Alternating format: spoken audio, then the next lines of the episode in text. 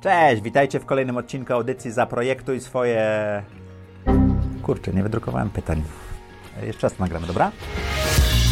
Czasem tak bardzo się śpieszę, że zapominam wydrukować pytania dla gości. Nie da się zatrzymać. HP Never Stop to mała drukarka, którą używamy w biurze Zaprojektuj swoje życie. Bardzo nam pomaga w takich momentach i ratuje nam cztery litery. Można drukować mobilnie, czyli nie trzeba nawet być w biurze, żeby wydrukować. Przy okazji ma dobry skaner. HP Never Stop jest pierwszą bezkartridżową drukarką, to znaczy, że napełnisz toner ze strzykawki i drukujesz 2,5 tysiąca stron. A zestaw startowy prosto z pudełka pozwoli Ci wydrukować 5000 stron. Spróbujcie czegoś takiego w swojej firmie. Zaprojektuj swoje życie. Zapraszam Was do mojej autorskiej audycji Zaprojektuj swoje życie. Przedstawiam osoby, które podjęły nietuzinkowe wyzwania życiowe i biznesowe. Rozmawiamy o tym, co nas napędza i dokąd zmierzamy. Historie opowiadane przez moich gości zainspirują Was do świadomego i odważnego projektowania swojego życia.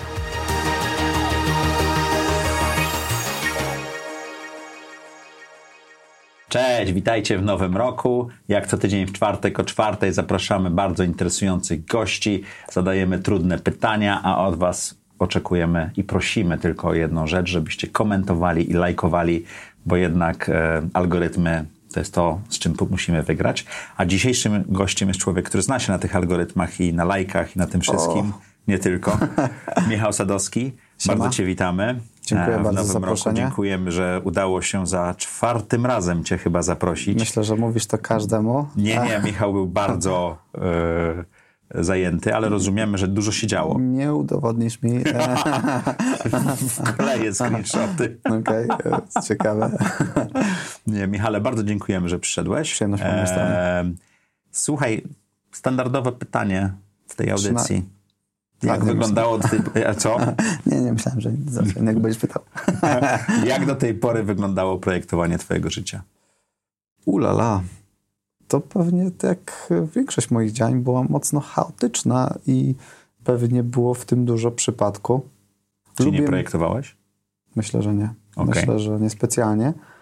Pewnie byłoby jakimś tam kokietowaniem mówienie, że pracowałbym gdzieś e, na magazynie, jakby nic nie umniejszając ludziom, którzy pracują na magazynie, czy coś takiego, bo zawsze byłem jakby, mam taką chorobliwą ambicję i zawsze chcę być we wszystkim przynajmniej dobry, Natomiast e, równie dobrze mogłem robić nie internety, a kurczę, pływać na statku albo latać samolotem albo coś innego, więc przez bardzo długi czas nie miałem pojęcia, kim zostanę w życiu, nie miałem tego jakoś zaprojektowanego, zaplanowanego.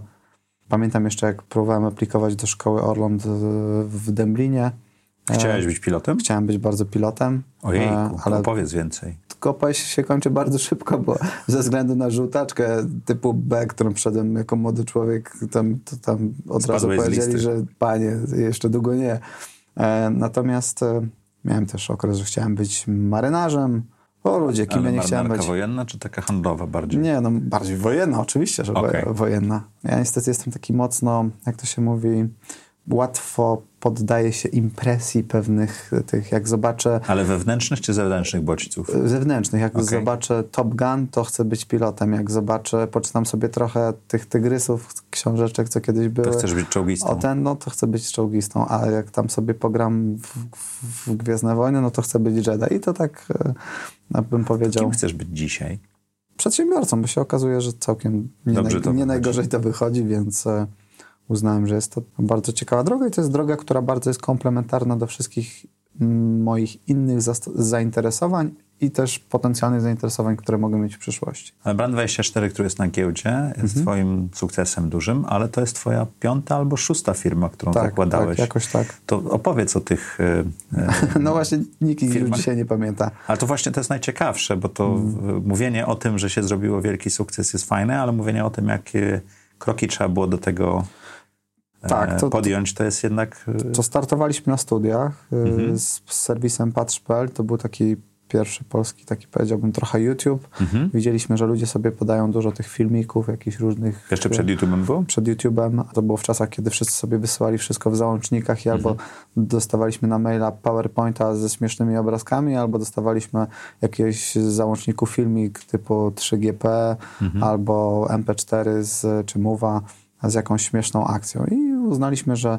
po co to wysłać w załączniku, wygodniej wysłać linkiem.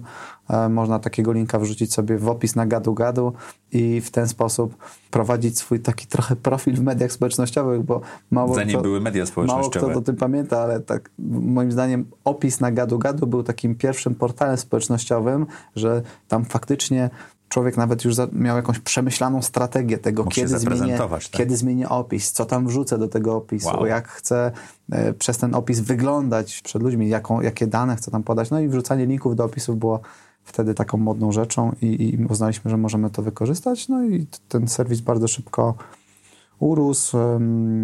Sprzedaliśmy go takiej po, po roku jednej ze spółek e, takich holdingów mediowych. Czyli zarobiłeś kasę? Tak, tak. Na tak. studiach? Tak, tak. Dużą? No, coś jak na studenta, który miał Olbrzymią. 100 zł na tydzień budżetu mhm. wypracowanego, to dużą, to mhm. dużą. A natomiast e, no, z dzisiejszej perspektywy, no to, to ona się szybko skończyła. Czy źle sprzedałeś?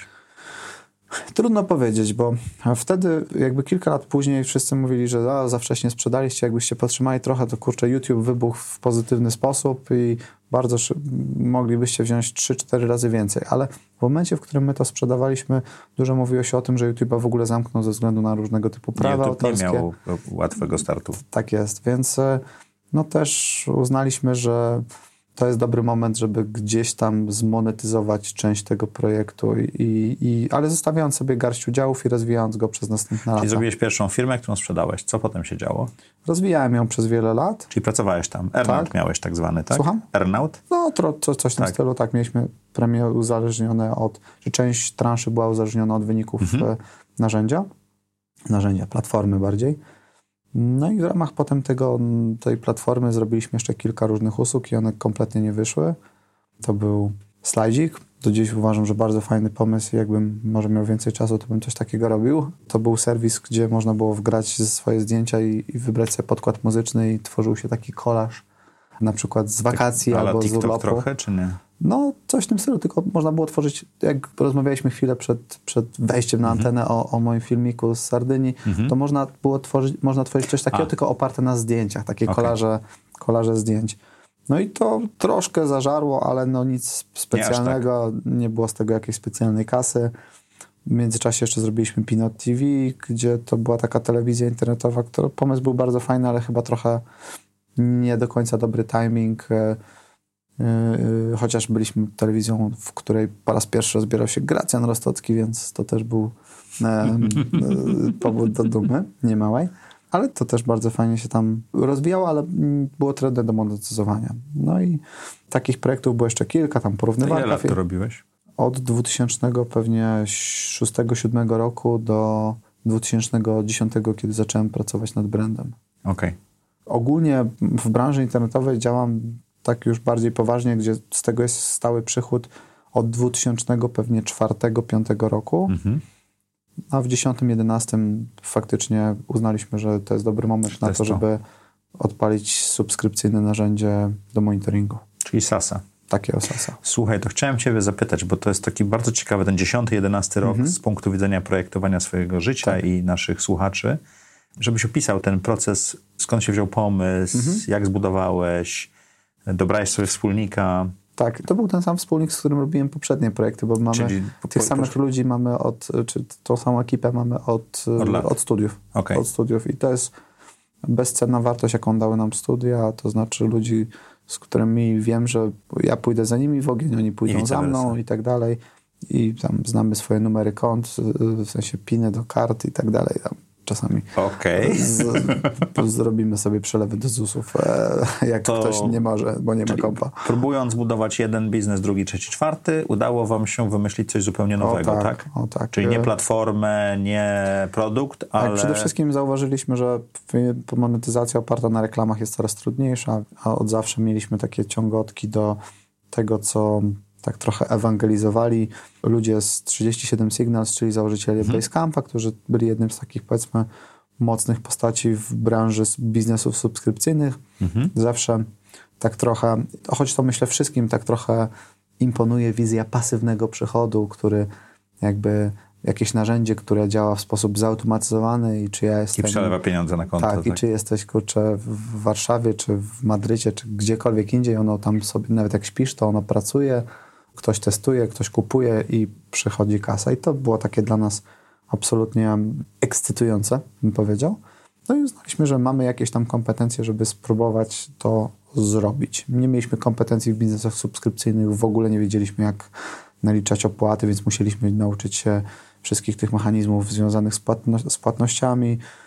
Na początku postawiliśmy to na totalnie jakiejś bzdurnej, przesadzam, że bzdurnej, ale no niedostosowanej do tego technologii, bo początkowa baza danych była na zwykłym MySQL-u i okay. potem, potem na PostgreSQL-u i to po pozyskaniu garści pierwszych klientów to się strasznie zatkało i były problemy i tak dalej, więc e, mimo tego wieloletniego doświadczenia w budowie biznesów internetowych, to muszę powiedzieć, że budując branda w bardzo dużej ilości jakby aspektów związanych z budową się uczymy i przyznam szczerze, że miałem taki moment parę lat temu, kiedy wydawało mi się, że kurczę, no to teraz już teraz już wiem, jak robić te biznesy, teraz już umiem, teraz już widzę w szczególności te biznesy subskrypcyjne, wiem, co tam trzeba, jak to poukładać i tak dalej, i tak dalej.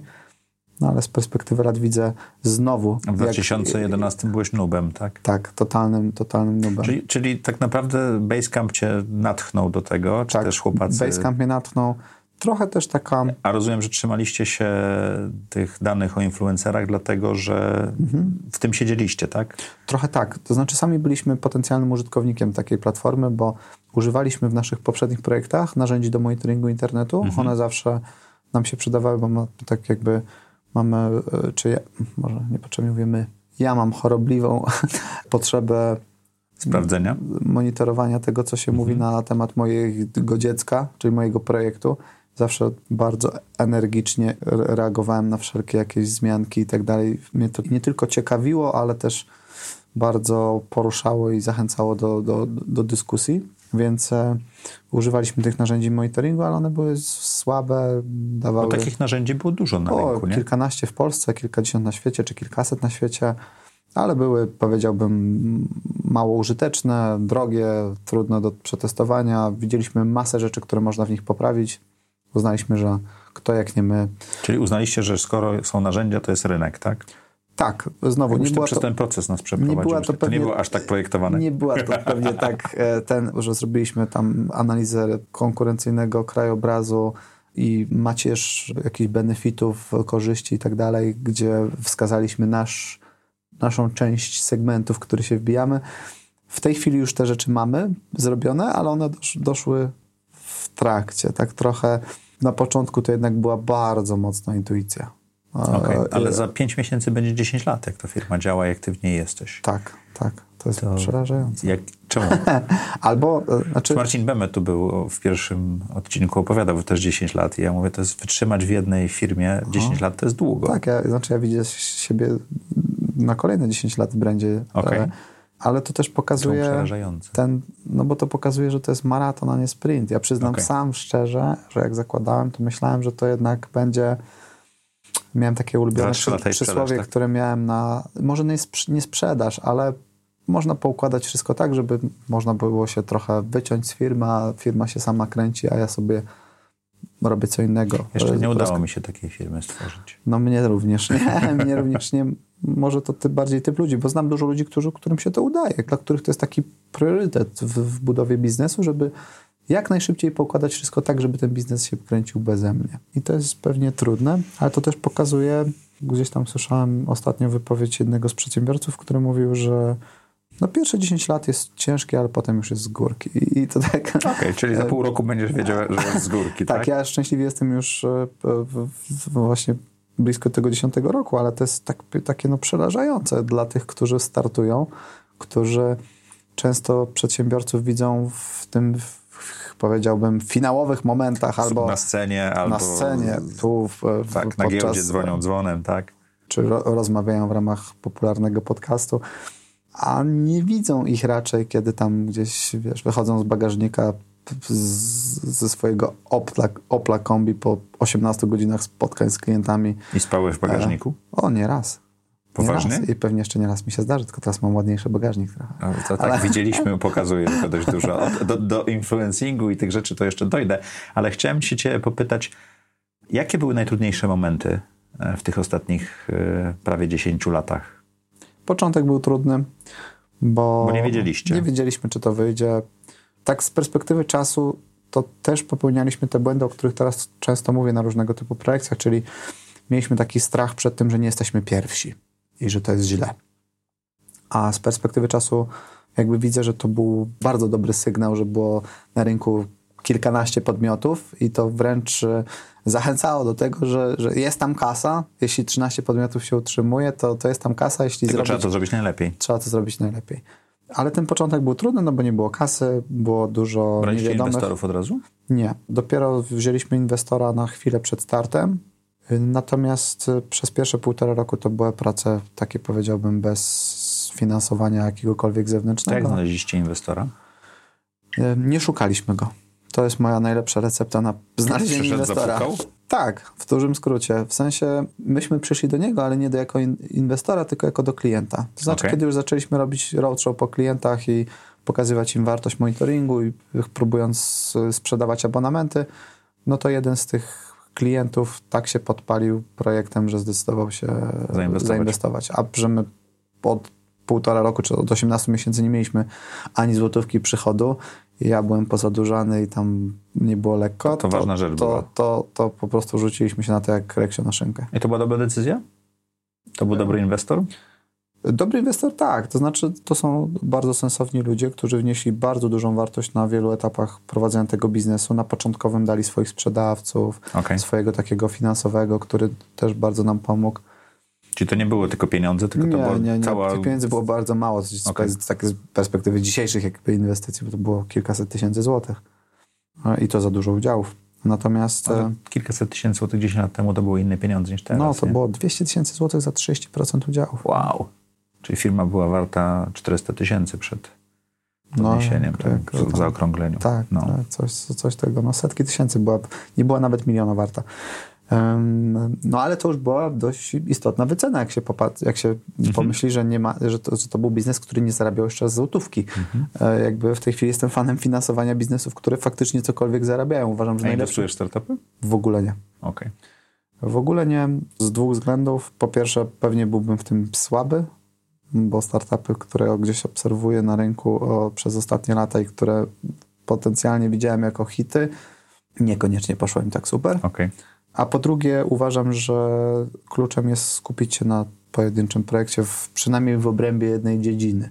Mhm. I też myślę, że byłoby trochę nie fair w stosunku do moich wspólników wszelkiej maści, żebym miał więcej niż jedną srokę złapaną za ogon, bo oni mają do mnie zaufanie i pewnie byliby się w stanie wznieść ponad to, ale gdybym gdzieś był udziałowcem w jakichś innych projektach, to w przypadku jakichś niedoróbek z mojej strony, które zdarzają się jakby nie patrzeć e, pewnie często, e, to pewnie zastanawialiby się, czy to niedoróbka jest spowodowana tym, że Sadek nie miał czasu, bo po prostu jest dużo roboty, czy Sadek nie miał czasu, bo, bo robi coś innego. Bo robi coś innego dla kogoś innego i coś mhm. takiego. Więc to zawsze... kiedy zdecydowaliście się na fundusz inwestycyjny? Bo to już jest większy krok niż aniołowie biznesu, nie? Jasne.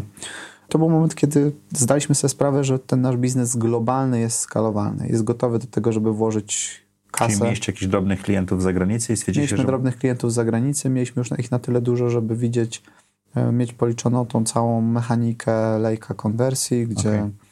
wydając 100 zł na marketing pozyskiwaliśmy mniej więcej 400 zł e, średniego przychodu w cyklu życia klienta. I to były proporcje, które już były na tyle atrakcyjne, żeby to nie były jeszcze najlepsze proporcje, do jakich doszliśmy, ale już były na tyle dobre, żeby włożyć w to kasę. No i tak pojawiło się I Innowo. Jak, wy, jak wybraliście w 2015 roku. Staraliśmy się znaleźć fundusze, które mają bardzo duże portfolio, bogate portfolio w, w biznesach subskrypcyjnych. To było mhm. trudne, bo w, nawet w 2015 roku było tych Nie biznesów było subskrypcyjnych dużo. jeszcze mało. A Innowo było widać, że oni nie tylko mają kilka fajnych biznesów subskrypcyjnych już w portfolio, ale też są bardzo mocno nastawieni na to, żeby kolejne akwizycje robić, czy akwizycje, a kolejne inwestycje robić konkretnie w branży, w branży subskrypcyjnej. No i też było widać, że sami ludzie, którzy ten fundusz rozwijają, to są eksperci, powiedzmy, branży sasowej. Tomek Siubela e... był tutaj w, w o, okay. audycji. Tak? Okay. No to, I to... Stefan Batory był, który też jest... E, Tomek, Maciek, Maciek Małych, Michał. Cała ta trójka, no bo tą trójkę znam najlepiej, to są ludzie, których jakby śmiało można stawić do Rady Nadzorczej i, i ich obecność w Radzie Nadzorczej... Merytorycznie podniesie. Tak, daje gigantyczną wartość taką taktyczną, bym powiedział. Czyli y, pierwszy inwestor był waszym potencjalnym klientem, dał wam bardzo dużo. Tak. Fundusz również był y, wartością dodaną, nie tylko pieniędzmi, tak? Tak, tak. Nie tylko kasą, ale właśnie no tym, że jesteśmy jakby w, pewnie w tym samym portfelu, co na przykład Books i Stefan mhm. Batory, który jest gigantycznym biznesem, genialnym biznesem i też e, w jakimś sensie skarbnicą wiedzy, którą od czasu do czasu się wymieniamy w portfolio. A czyli rozmawiacie spółek. z firmami Oczywiście. w portfolio? Mhm. Okej. Okay. Także to jest ogromna wartość. Okej. Okay. To czego cię nauczyło te 10 lat? Jeszcze jeśli mogę dodać tylko, żebym był w pełni szczery, to z tych, z tych trudnych momentów, okay. to poza tym trudnym start, startem wskazałbym te ostatnie tygodnie i miesiące jako bardzo trudny okres. To no, chciałem o to zadać trochę później, ale dobrze. To możemy do tego wrócić. To, nie, nie, już jesteśmy. Może. Jesteśmy. Sierpień, wrzesień były dramatycznym zwrotem akcji. E, Końcówka sierpnia i, i początek września. września. No. Dla tych, co nie wiedzą, był artykuł w Business Insiderze. Business Insiderze, który opowiadał o różnych narzędziach, które pokazują jakiekolwiek dane z, konkretnie z Instagrama, ale też trochę z Facebooka. I Brand24 tam też się znalazł. I Brand24 tam się znalazł. No, było mocno enigmatycznie opisane, co robimy. Dziennikarz napisał, że brand pokazywało, w ramach jego testu pokazało dane, których nie powinno mieć w takim dużym tym. My po dochodzeniu wiemy, że chodzi o potencjalnie awatary kont pu publicznych na Instagramie, gdzie od kilku miesięcy jest nowa metodologia, nowa regulacja API Instagrama, gdzie niektóre awatary można pokazywać, niektórych nie można pokazywać. Nie wiemy dokładnie, które widział ten mm. dziennikarz, bo ale skutkiem było tego, że e, Facebook zablokował, tak? Ale skutkiem było tego, że tydzień po artykule wszystkie nasze profile firmowe i, i wszystkie moje prywatne, e, nawet niezwiązane z działalnością brandową, zostały zablokowane. E, no i dostaliśmy pismo, że zostaliście zablokowani. Prosimy o pokazanie dokumentacji tego, jak zbieracie dane i w takim, powiedziałbym, telegraficznym skrócie udowodnijcie swoją niewinność. Okej. Okay. Nagrałeś wideo 2 września, mhm. w którym dość otwarcie powiedziałeś, e, co się stało. Tak jest. E, jesteś szefem spółki giełdowej. Mhm. To wideo miało dość dramatyczny skutek, jeżeli chodzi o wycenę spółki. Nie. Ta sytuacja może generalnie. Tak? Sytuacja tak? miała wideo. Myślę... A czy to wideo było błędem? Czy było właściwą nie, rzeczą, jeżeli znaczy, chodzi o komunikację? Jakby jedyną chyba drogą, bo gdybyśmy tego nie wyprzedzili, to kto wie. Czyli otwartość do, e, do inwestorów była ważna, tak? No ja, tak, ja, tak, ja taką otwartość mhm. lubię. Uważam, że myśmy to wideo mocno konsultowali z różnymi ekspertami od komunikacji giełdowej i w ogóle całą tą komunikację, zresztą dziś to tak robimy. Natomiast e, wydaje mi się, że to była jedyna droga, w której mówimy otwarcie, co, co zaszło, jaki to ma wpływ. Wtedy jeszcze nie widzieliśmy dużego wpływu na biznes, bo to był, to, to jakby to były początek. Pier, pierwsze, pierwsze dni. Natomiast e, ja ogólnie jestem fanem transparentności i otwartości jeśli nawet jest niewygodny news, to wolę go powiedzieć, choćbym miał dostać za to po ryju. Choć rzeczywiście pojawiają się głosy, że bez tego wideo byłoby lepiej. No, no wtedy... Akcje były 35-40 zł, spadły mhm. do 27-28, teraz są po 22. To, to tak. duży, duży spadek. Duży, no 30 parę procent.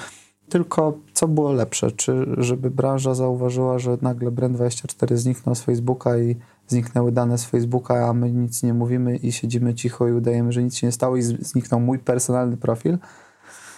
No nie wiem. Czy tak. lepiej było otworzyć się na spekulacje i domysły, że tam to, Bóg wie, co wiesz, to, się, się działo. Ocenimy to za 5, za 10 no, lat, jaki no, będzie skutek, tak. ale jest taka historia z lat 80., nie nazywając producenta, mhm. gdzie w, bodajże w Nowym Jorku ktoś podkładał truciznę w tabletki przeciwbólowe o, kurczę. i wszystkie tabletki z całych Stanów Zjednoczonych zostały zdjęte, co było olbrzymim kosztem dla mhm. tego producenta.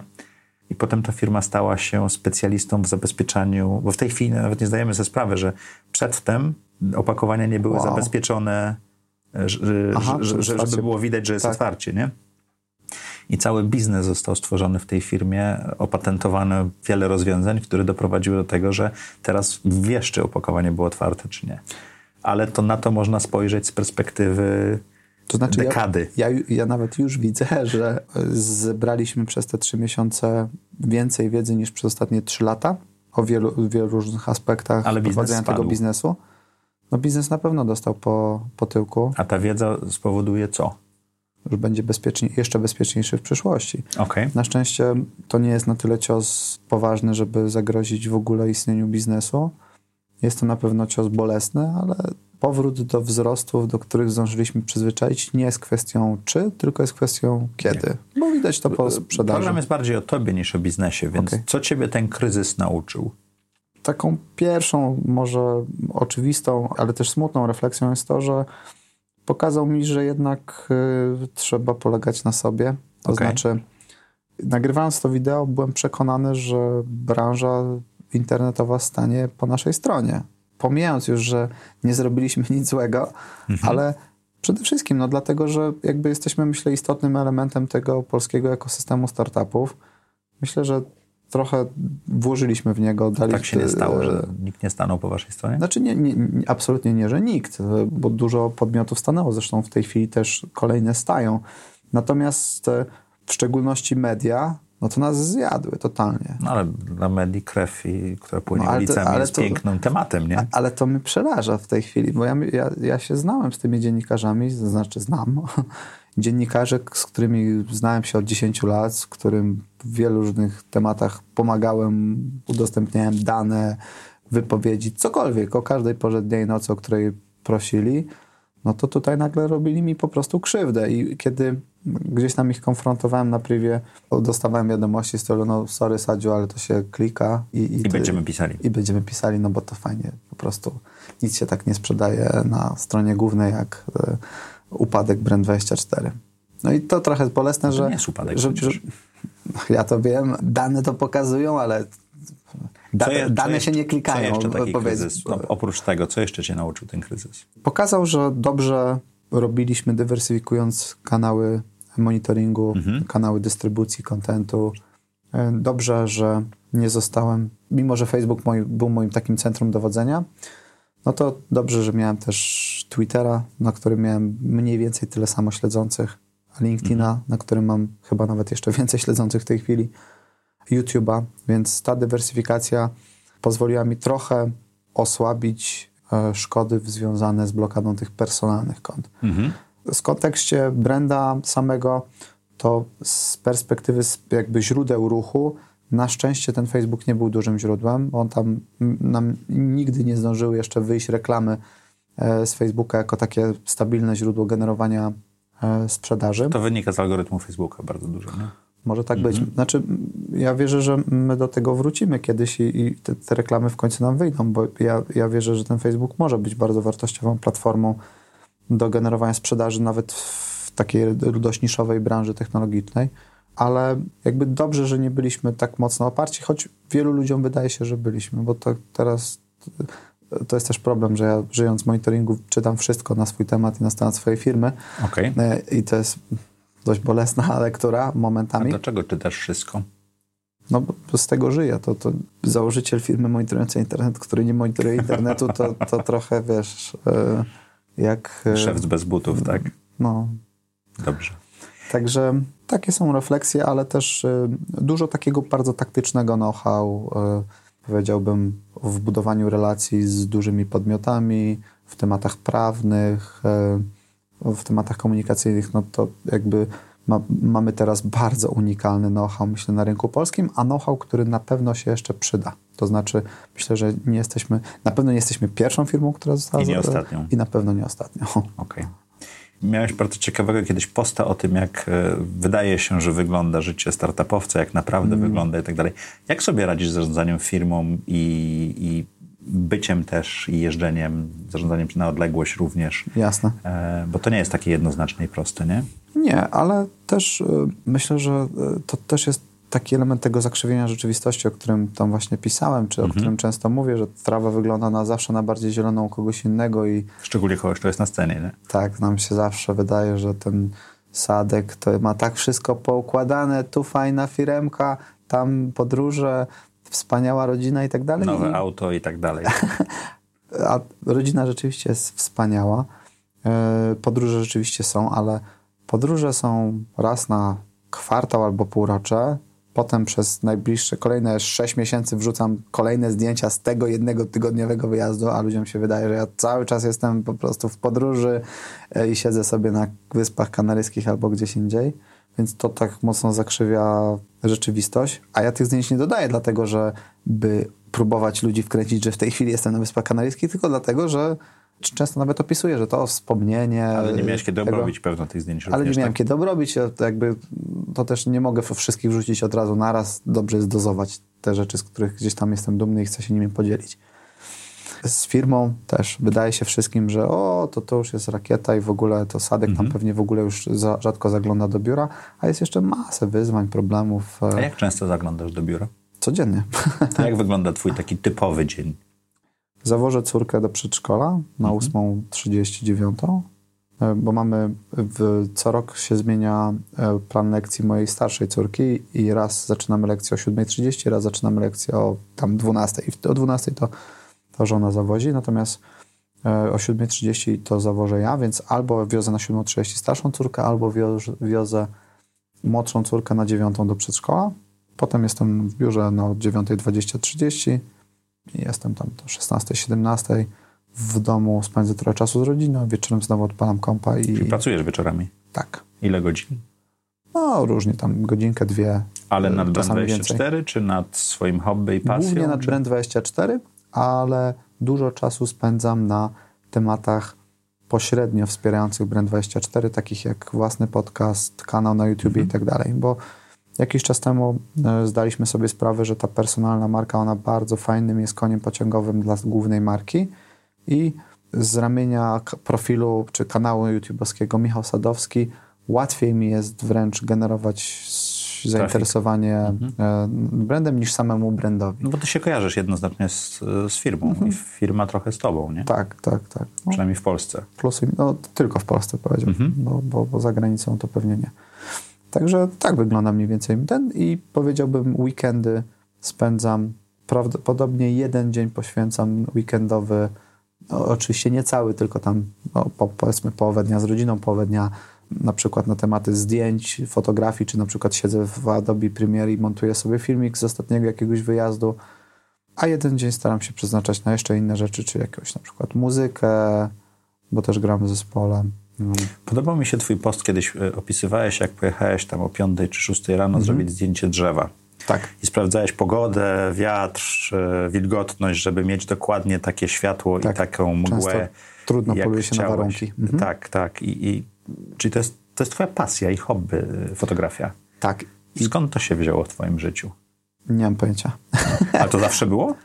Zawsze było takie zamiłowanie do uwieczniania różnych mhm. rzeczy, czy to przy pomocy zdjęć, czy to przy pomocy wideo. Ja jeszcze jak jeździłem na rolkach, to byłem fascynatem tego, żeby to nagrywać. Takim potem Casey Neistatem. Tam A Casey też jeździł na rolkach? Czy nie, na deskorolce? Na, des, na desce. Ale... Trochę tak, trochę okay. tak, ale to nie miałem vloga, tylko nagrywaliśmy tam filmiki, tam jakieś skoki i potem mhm. montowaliśmy to z efektowną muzyką, żeby wyglądało trochę mniej żenująco Czyli niż na żywo. zawsze to robisz? Od zawsze, można powiedzieć. Mhm. No, to takie pierwsze filmiki to nagrywałem już mając tam, nie wiem, 16-17 lat bym powiedział, więc okay. zawsze były do tego, jak tylko się pojawił jakikolwiek sprzęt, to była ku temu ciągotka, ale ona tak mijała, wracała i tak jesteś dalej. na takim profesjonalnym poziomie w tej chwili, tak? No nie wiem, e, to nie mnie oceniać, e, okay. ale parę zdjęć fajnie wyszło, jestem z nich bardzo dumny. Parę filmików też fajnie wyszło i z nich jestem też bardzo dumny, ale myślę, że to jest mocno amatorski. A to jest twoje hobby? To jest takie hobby, zupełnie z tego ale nie zarabiam. sprzedajesz? sprzedaje, ale ta kasa w 100% trafia do hospicjum. Mhm. Więc było dużo ludzi, którzy pytali o sprzedaż zdjęcia i je rozdawałem za darmo. Po prostu mówiłem, dajcie spokój, masz tu linka, pobierz sobie, wydrukuj do usług, niech służy. Ale w pewnym momencie pojawiła się lampka i pomyślałem, że można to ożenić z, z hospicjum, z którym się znamy, że może to jak zrobimy z tego paywalla, to będzie jakiś tak kawałek Czyli pi- masz paywalla, pieniądza. można kupić i pieniądze tak. idą. Tak, to tak. są duże sumy teraz dla tego hospicjum?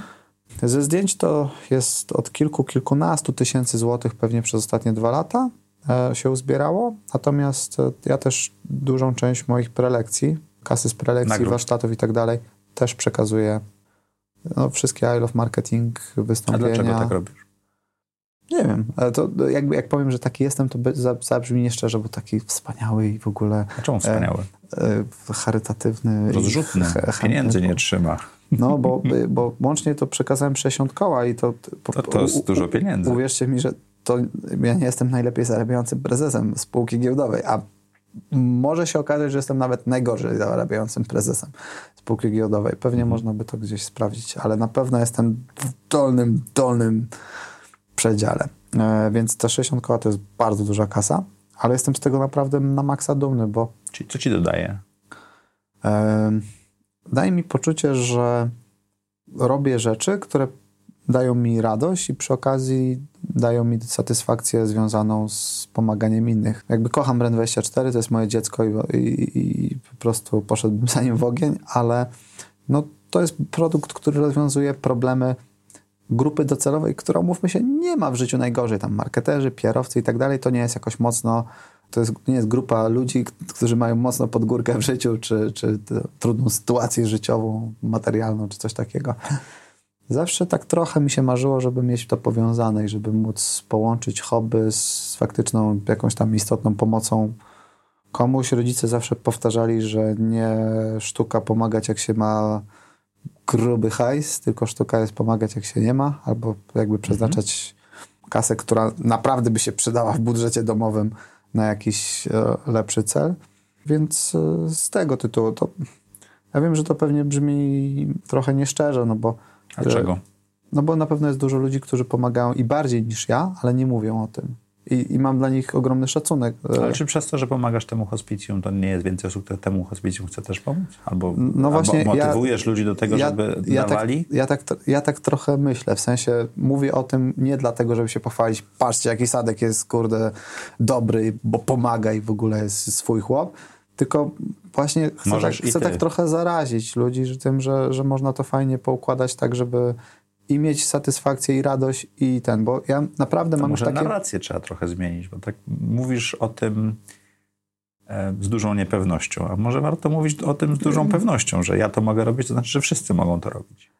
Nie? Mogłoby to być tak, tylko to tak nie wpisuje się dobrze w mój charakter, który jest raczej, powiedziałbym, skromny e, niż, e, niż taki. Jeden z topowych influencerów w Polsce ma bardzo skromny charakter. E, większość ludzi i tak pewnie myśli, że to jest jakaś przemyślana strategia komunikacyjna, bo kto nie lubi skromnych ludzi, tam udało mu się, tam coś tam osiągnął i do tego skromny, jak to nie lubić. Więc... Czy przejmujesz się opinią większości ludzi? Tak. Chociaż, chociaż wszyscy, wszyscy, wszyscy znajomi rodzina mówią mi, przypadkiem nie mów, że tak, bo wtedy cię będą trole dojeżdżać jeszcze bardziej, bo będą wiedzieli, że mają na ciebie wpływ.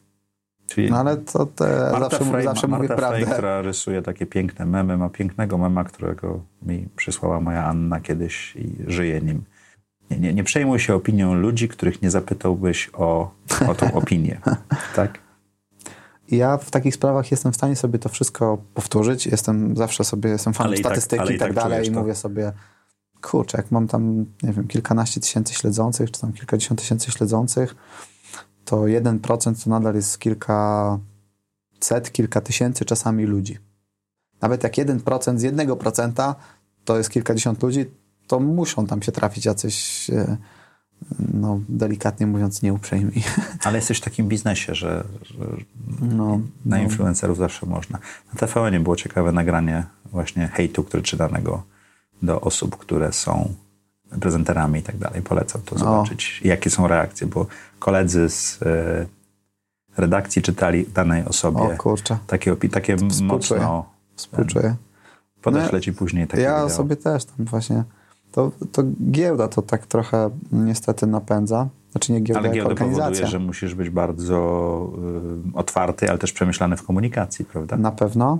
Natomiast y, coś, czego nie zdawałem sobie sprawy, przyznam, to, że wchodząc na giełdę niestety też otwierasz się na masę komentarzy takich stricte spekulacyjnych, gdzie ktoś Aha. wrzuca na jakieś forum słuchajcie, prezes jest ciężko chory i za chwilę umrze i w ogóle i gra na spadki. I gra na spadki. No, my, my tego nie mamy za dużo, bo pewnie u nas na tyle jest mała płynność, że gra na spadki jest w ogóle bezsensowna chyba w mniejszym lub większym stopniu, ale ale no, zdarzają się takie opinie, gdzie no naprawdę nie ale mają nic wspólnego ale z wracając do twojego hobby influencingu. Mhm. Robisz przepiękne zdjęcia. No, dziękuję. Masz, e, Mocne dużo, masz dużo... Słucham? Mocne 3 na 10. Jak tak uważasz, to, to pewno tak jest. Ja bym dał temu więcej. Konkurujesz z innymi e, ważnymi influencerami na zdjęcia lotnicze i tak dalej. Robicie o. takie konkursy, pokazujecie i tak, tak dalej. Ja bym chciał Zgłosiłem tak się do paru. Tak, tak. E, ja mam jedno pytanie, bo bardzo dużo pokazujesz swoją rodzinę mm -hmm. na tych fotografiach. -hmm. Dość otwarcie. -hmm. Córki, żony i tak dalej. Mhm. No to już wiem, gdzie to zmierza. Podejrzewam, że... Nie, nie, bo to jest... Y, ja na przykład nie pokazuję swojej rodziny publicznie w ogóle. To jest takie, taka mhm. decyzja. Marcin Prokop chyba też ma taką decyzję. Czemu podjąłeś taką decyzję, żeby twoja rodzina była tak publiczna jak ty? Wydaje mi się, że tak nie jest, bo poza imionami moich córek czy i żony, czy coś takiego, czy tym, jak wyglądają moje córki, to, to no to wygląd, Nic nie? więcej. Nie, nie, no, pytanie, czy ten wygląd jest taką, takim sekretem. Um, wydaje mi się, że, że nie. Wydaje mi się, że tak z perspektywy bezpieczeństwa, tego typu rzeczy, to no, równie, równie dobrze, kraju. równie dobrze możecie ktoś pod przedszkolem zobaczyć, jak wysadzasz dzieci z dobrego auta i będzie to równo znaczne z zdjęciem dobrego auta i dzieci na Instagramie tak naprawdę. Więc e, tutaj ja nie lubię popadać w jakieś paranoje, choć pilnuję tego bardziej niż jeszcze 10 lat temu czy 5 lat temu. Mhm. Natomiast to nie była jakaś przemyślana decyzja, gdzie myśmy sobie uznali, że słuchajcie, dzieci się sprzedają, będziemy, będziemy wrzucać zdjęcia dzieci i, e, i to, to... I zbudujemy, wybudujemy tak, followerów, bo to, tak? Bo to, bo to fajnie się będzie wpisywało w ten jakby... E, skrypt y, y, skromnego przedsiębiorcy, który tutaj coś mu się zaczyna udawać i ja fajną ma rodzinę. Nie było takie. Po prostu jesteśmy tacy, takimi ludźmi, którzy, u których co na sercu, to na rękach, czy tam jak to się to mówi i po prostu jak się czymś cieszymy, jak, jak nie wiem, powitanie, jak moja młodsza córka, moja starsza córka po raz pierwszy spotyka moją młodszą córkę i robię takie wideo i, I ono jest po prostu tak wzruszające, że, że, że, że za każdym razem... Że chcesz się dzielić? To, to chcę się tym podzielić po prostu. Okay. I to jest dla mnie takie naturalne. Ale dzielisz się sytuacjami, jak siedzący y, prezes spółki giełdowej w różowych słuchawkach w samolocie i potem dostajesz kupę słuchawek y, od producentów. tak, Każdy tak. influencer chciałby dostawać paczki jak Casey Neistat i, i ty. No. Z czego to wynika? Czyli czy to bycie influencerem to jest jakby taka druga część ciebie, czy drugi pomysł na ciebie na przyszłość? Nie. Czy to jest produkt uboczny? Uboczny, zdecydowanie. Zdecydowanie. No to nie jest coś, z czego chciałbym kiedykolwiek żyć i to, to, to nie jest w żadnym razie zła ścieżka, ja jej nie oceniam. Mówię tylko, że... To nie jest e, twoja ścieżka. E, tak, znaczy mi jest po prostu wygodniej nie musieć w pewnym sensie... Okej. Okay. Wydaje mi się, że mogę być lepszym influencerem, kiedy nie muszę nim być, kiedy mam inne gdzieś tam źródło, powiedzmy, przychody. Mogę, mogę do tego podchodzić trochę z, z z takiej trochę innej perspektywy. Chyba lepsze materiały wtedy się tworzy, prawda? Na, na pewno. To jakby to, że właśnie w, na przykład kanał na YouTubie czy, czy, czy coś tworzę zupełnie bez e, wizji monetyzacji tego, tylko na razie kluczem jest, żeby dać jak największą wartość, a może to kiedyś stanie się kanałem, przez którego będę mógł promować, nie wiem, branda czy coś innego. To jakby jest... E, e, ogromna wartość, którą można, czy, czy, czy jakby brak potrzeby monetyzacji jednak daje duże możliwości tego, żeby rozwijać to w kierunku, w którym nam się to wymarzyło. Okej. Okay. Słuchaj, w audycji Zaprojektuj swoje życie mamy kilka takich stałych mhm. pytań. Teraz nadchodzi ten moment, gdzie zadam ci Bywają trudne, łatwe, to zależy jak gości Uch, mogę wszystko wyjaśnić. E, byłem młody, potrzebowałem kasy. E, te zdjęcia nic nie znaczą. Dobrze. To jeżeli możesz opisać najlepszą decyzję, jaką podjąłeś w swoim życiu zgodziłem się pojechać z rodzicami na wycieczkę do Włoch, na którą nie chciałem jechać za nic w świecie. Mhm. No bo mówmy się, dla 17-latka. Wyjazd z rodzicami. Urlop z rodzicami nie jest szczytem marzeń. A tym bardziej, że równolegle moja klasa jechała na wycieczkę klasową, więc wiadomo, chlanie, impreza i w ogóle oni tam wszyscy. A ty we Włoszech A ja we Włoszech z rodzicami. Mega, nie? Ale to była najlepsza decyzja w moim życiu, bo poznałem wtedy moją żonę, która, jak się okazało, była z tego samego miasta. I się spotkaliście we Włoszech? A spotkaliśmy się we Włoszech, że a, Polacy, o, tak, i te, tak dalej, a skąd jest z brzegu? Jeszcze moje, nasze mamy chodziły do tej samej klasy. Poważnie? W podstawówce, tak. A gdzie we Włoszech? W Bibione. Jakbym miał wskazać jeden taki newralgiczny moment w moim życiu, to było to, to, było to bo wtedy właśnie no, poznałem żonę. To poznanie żony dało mi gigantycznego kopa, bo to przepiękna kobieta i to ona do mnie, że tak powiem, w pewnym sensie, ona mnie tam trochę tak Podrywała. poderwała, a ja to powiem ci dziurawe buty, grzywka od garnka odcięta. Niespecjalnie. Znaczy z perspektywy lat okazało się, że mojej żonie w tamtym czasie bardzo podobał się Fiat Multipla, co myślę wiele tłumaczy kryteria algorytmu doboru piękno, piękna, które ten, więc jestem męskim ekwiwalentem Fiata, Fiata, Fiata Multipla. Do dziś tak sobie, lubię sobie myśleć. No ale tak jak mówię, piękna i mądra kobieta, która, która gdzieś tam mnie poderwała, no to był taki kop, który dał mi życiową wiarę w siebie. To ja idę na najlepsze studia, jakie tam są. Nie, 20 osób na jedno miejsce, nie, trudno. I Dostałeś się. Dostałem się. Nie za świadectwo miałem beznadziejne, ale Ale tam zbudowałeś swoją ekipę do biznesu, prawda? I tam, i tam, i tam poznałem właśnie wspólników i tak dalej, i tak dalej, więc nie mam pojęcia, co bym robił, gdzie bym był, ale na pewno nie tu, gdzie jestem, gdyby nie to, że wtedy poznałem tą wspaniałą osobę, która jakby popycha do, do Co daje ci najwięcej energii czy satysfakcji w życiu? Bycie docenianym przez otoczenie.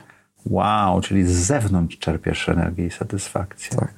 Tak, niestety jestem taką Czyli jesteś influencerem energetyczną wiedźmą, dlatego, która żeby, potrzebuje... Żeby A to dobrze to wiesz i potrafisz zdefiniować. No, to jest niestety straszne, bo wiem, że nasze szczęście jest tak naprawdę zależne tylko od naszej percepcji wszystkiego i, i, i wszystko jest w naszych głowach. No ale ja przyznam, że jestem bardzo uzależniony od opinii otoczenia. Wielka prośba od prowadzącego bardzo prosimy o dużo ciepłych komentarzy pod tym wideo i podcastem. Niech Michał się poczuje dobrze. E, Niech Michał się poczuje dobrze, że wreszcie dał się namówić i przyszedł. Nie, ja chciałbym być po prostu, nie wiem, tak w dużym skrócie wartościowym człowiekiem. Chciałbym, ale jesteś. Żeby, no, to, nie? Dziękuję, dziękuję, ale to myślę, że dla niektórych jestem, dla niektórych może nie. E, okay. Zawsze można lepiej, a na pewno. Natomiast ogólnie chciałbym, żeby po prostu, wiesz, kiedyś na nagrobku mi napisali znał się na czymś, znał się na tych no to, biznesie a, internetowym. A, a propos, może trochę przed nagrobkiem, do czego dążysz? no właśnie do tego, do, by, do, by, do bycia mniej lub bardziej uniwersalnie rozpoznawanym jako gość, który się zna na czymś. Na czym? No, na, na, przykład na prowadzeniu biznesu. Znaczy, tutaj mówimy w zasadzie wyłącznie o tych takich rzeczach egocentrycznych, ale no oczywiście jakby dobro rodziny, dobro córek i tak dalej, to jest absolutnie dobrym nadrzędnym. Dopiero zdobywając, zdobywając dzieci, kiedy pojawiły się dzieci w moim życiu, to dopiero zrozumiałem, co to jest, jak ludzie mówią, że się za kimś by skoczyło w ogień albo... Czy, przewartościowało tak cię wszystko. Tak, to taki jest taki strój, nie? Ale to... Mhm bo wiesz, wcześniej ludziom się mówiło, że tam skoczyłoby się za, za nimi w ogień, ale jakby przyszło co do czego, to... To nie wiesz. Nie wiem, no jakbym zareagował, pewnie bym skoczył, ale ten, a tutaj wiesz, 100 pro, nie mrugnąłbyś, nie mrugnąłbyś okay. okiem. Czy jest coś, co mogłeś przestać teraz robić, co dałoby ci więcej energii, poprawiło twoje samopoczucie lub e, spowodowało twój rozwój? Mógłbym przestać się odbijać z treningami. Bo ja już ja swe, swego czasu w życiu miałem bardzo dużo treningów, mhm. tak 4-5 tygodniowo. A co trenujesz? No właśnie nic. Okay, a co trenowałeś? Capoeira trenowałem przez kilkanaście lat, choć warto podkreślić, że byłem w tym beznadziejny, ale dawało mi to radość i, yy, I, jakąś tam satysfakcję i ruch, przede wszystkim zdrowo i tak dalej. Jakieś tam też inne sztuki walk trenowałem, to też było bardzo satysfakcjonujące, bym powiedział, choć trudne. To nie, nie, nie najwdzięczniejszy sport do trenowania, ale też koszykówkę. Przez koszykówkę się poznałem ze wspólnikami i tak dalej. I strasznie mi tego brakuje. I to kurczę, co musiałbyś zrobić, żeby przestać się obijać? Zacząć, pewnie. Sztuka zaczynania to była taka książka chyba. O proszę. No u, u, mnie to jest tak, że jakby codziennie jadę sobie, tak jak opisałem, to zawożę córkę do, do przedszkola, tudzież szkoły, jadę do biura i codziennie jestem w takim trochę rozkroku. No może przesadzam, że codziennie o tym myślę, ale co kilka dni sobie myślę, to może teraz skoczę na siłownię, nie? Ale wtedy przypominam sobie o temacie A, B, C, D, E, F, G i liście to do i 30 tysiącach osób, które pytają mnie o coś na Slacku, y, pytają mnie o coś na LinkedInie, mailu. Ja zawsze mam taką wrodzoną palpitacje z serca w momencie, w którym wiem, że ktoś czeka na odpowiedź w, Mhm. ode mnie. I po prostu, ja nie muszę zjechać na pobocze i odpowiedzieć i tak dalej, bo, bo strasznie nie lubię, jak ludzie czekają na odpowiedź ode mnie. Trochę sobie z tym lepiej radzę teraz, ale generalnie to gdzieś tam jest. No i zawsze niestety przez ostatnie miesiące ta lista to do wygrywa z tymi treningami. Czego się teraz uczysz? Przypominam sobie grę na gitarze. Okej. Kiedyś, kiedyś mi to nawet nieźle szło, a teraz z, trochę zapomniały. Uczę się teraz dużo takich, powiedziałbym, miękkich tematów zarządzania organizacją, Mhm. bo ja, ja nie mam żadnego wykształcenia w zarządzaniu biznesem. Tak trochę, no nie chcę powiedzieć, że wpadłem na, nagle na 70-osobową firmę, którą, się, którą prowadzę, e, bo to był jakiś proces, ale w tym procesie zawsze skupienie było na tematach wzrostu, sprzedaży, klientów, relacji z inwestorami. Tematy, powiedziałbym, takie HR-owe zawsze były mi mocno obce zawsze były niestety na drugim planie. Mimo, że taki jest paradoks, mimo, że ludzie, załoga i tak dalej, bycie fair w stosunku do nich zawsze było oczywiście na pierwszym planie.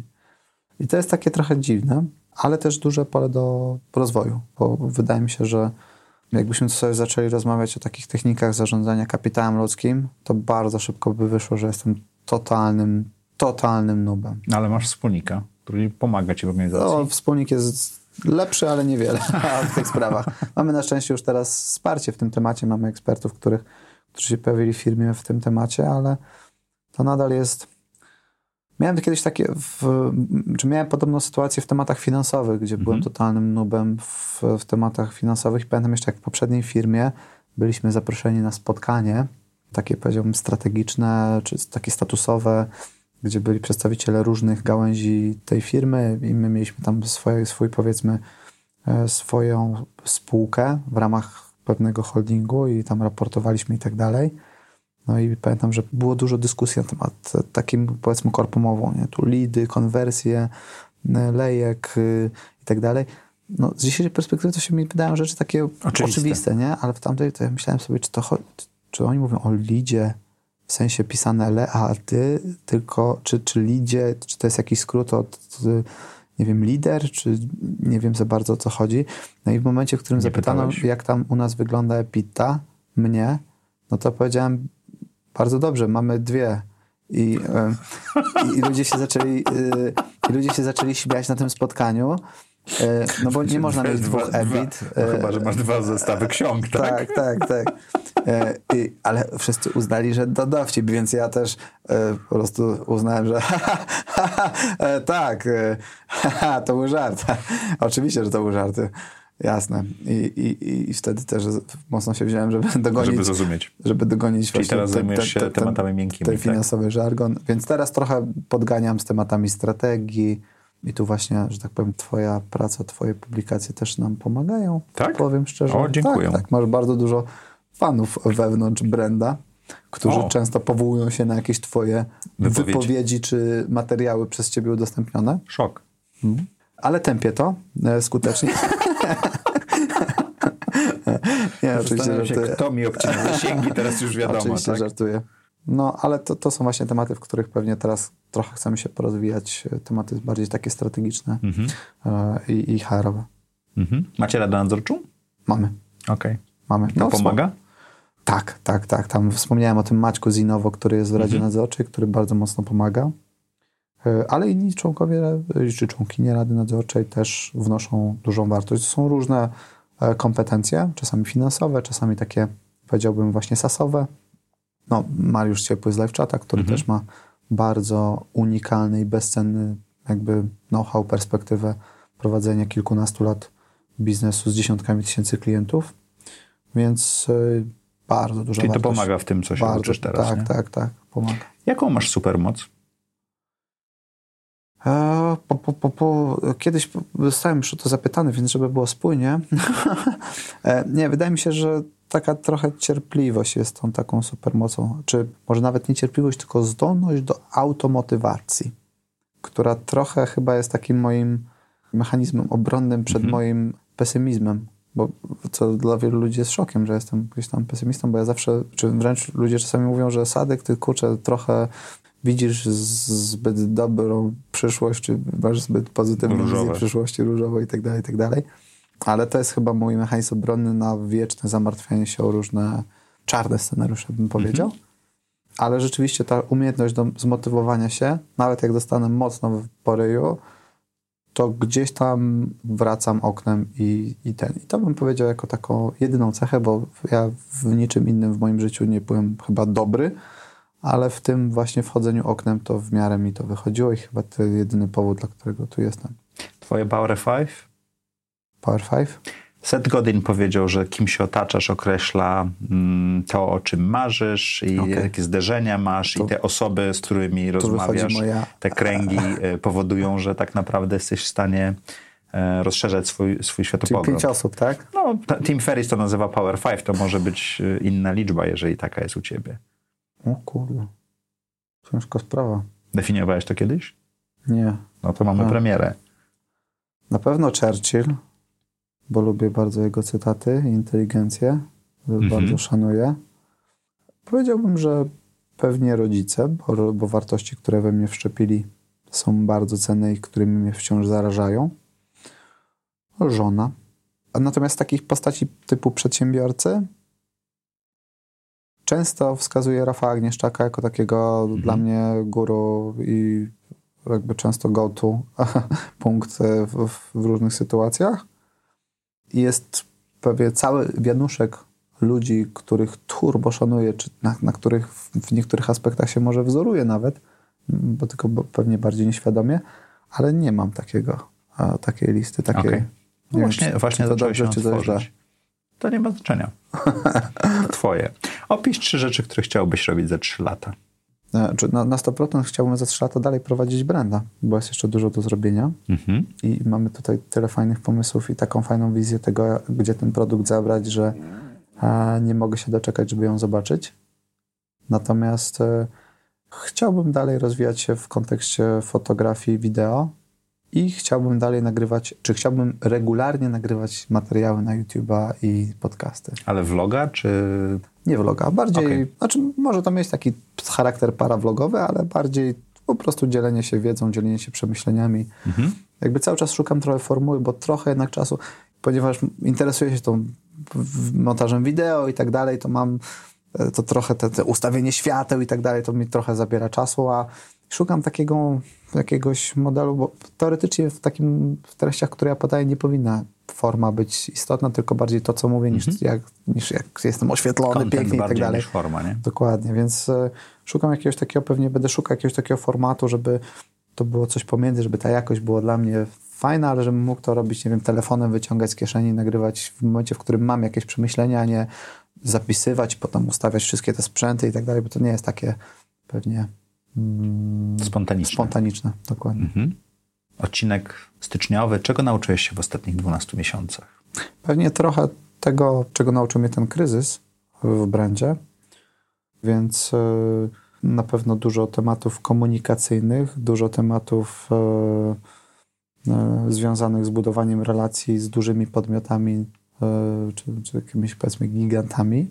Masz na myśli Facebooka? No tak, no mhm. tak, tak, tak. Natomiast to, to może tak przewrotnie, ale i może niezbyt jest to e, mile widziane, e, czy, czy nie jest to coś, co wypada powiedzieć, czy chcieliby usłyszeć akcjonariusze, czy inwestorzy giełdowi, ale nauczyłem się, a może nie nauczyłem, ale utwierdziłem się w przekonaniu i to tak bardzo mocno, że są rzeczy ważniejsze w życiu niż biznes, niż tego typu rzeczy, że... Niż notowanie. Niż notowania, chociaż to jest, kurde, te powiedzenie tegoż takiego jest killer dla wszystkich tych, ale no, jakby... wiesz, posiadanie prezesa, który jest stabilny w spółce jest olbrzymią, długofalową wartością, mhm. nie?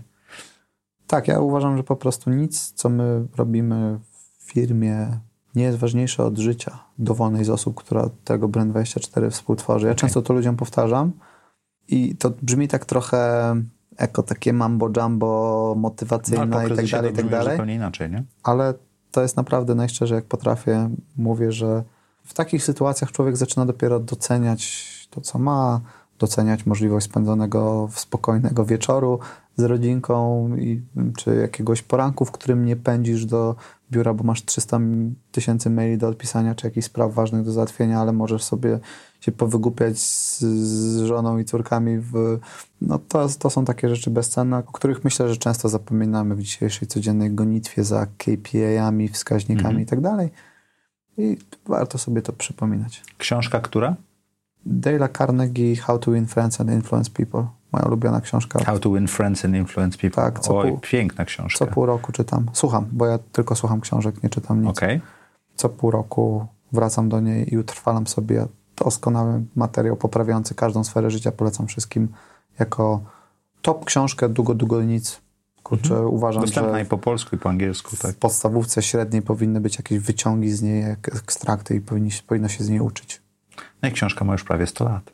No to jest niesamowite. Michale, co chciałbyś, żeby nasi słuchacze i widzowie zapamiętali z tej rozmowy? To chyba tą ostatnią myśl. O tym, że są w życiu sprawy ważniejsze, mhm. Ważne i ważniejsze. No, I żeby cokolwiek robimy, jakkolwiek by nam nie zależało na sukcesie, wskaźnikach i tak dalej, to pamiętać o tych rzeczach, które są absolutnie najważniejsze i doceniać je na co dzień, jakkolwiek by to, powiedziałbym, błaho nie zabrzmiało. To nie brzmi błaho. Bardzo dziękuję Ci za rozmowę. Przyjemność po mojej stronie. Bardzo dziękuję za te kawałki wiedzy. Ja się czuję zainspirowany po tej rozmowie. Ach, ty. Ale tak jest. Tak jest. E, zapraszamy Was jak to czwartek o czwartej. Mam nadzieję, że rozmowa Wam się podobała tak bardzo jak mnie, przynajmniej chociaż w połowie tak bardzo jak mnie. Bardzo Was prosimy o komentarze i lajki. I do zobaczenia i do usłyszenia już za tydzień. Dzięki. Cześć, mam nadzieję, że wywiad z Michałem bardzo Wam się podobał. Ja myślę, że trzy rzeczy, które można zapamiętać z tego wywiadu, to e, Michał i jego firma nie zatrzymały się w obliczu kryzysu, który nastąpił w 2019 roku i parli dalej, pilnowali tego. Drugą rzeczą jest to, że e, Michał buduje e, Brand24 razem z zespołem, z którym studiował i to jest zespół, który cały czas od kilkunastu lat pracuje ze sobą razem. I trzeci tip od naszego sponsora. Warto mieć w firmie sprzęt, który wspiera wasz biznes i nie angażuje zbędnego czasu. Taki jak urządzenie HP Neverstop. Mała drukarka, która pozwoli wam drukować z dowolnego miejsca na świecie i uzupełniać toner szybko przy pomocy strzykawki. Nie dajcie się zatrzymać.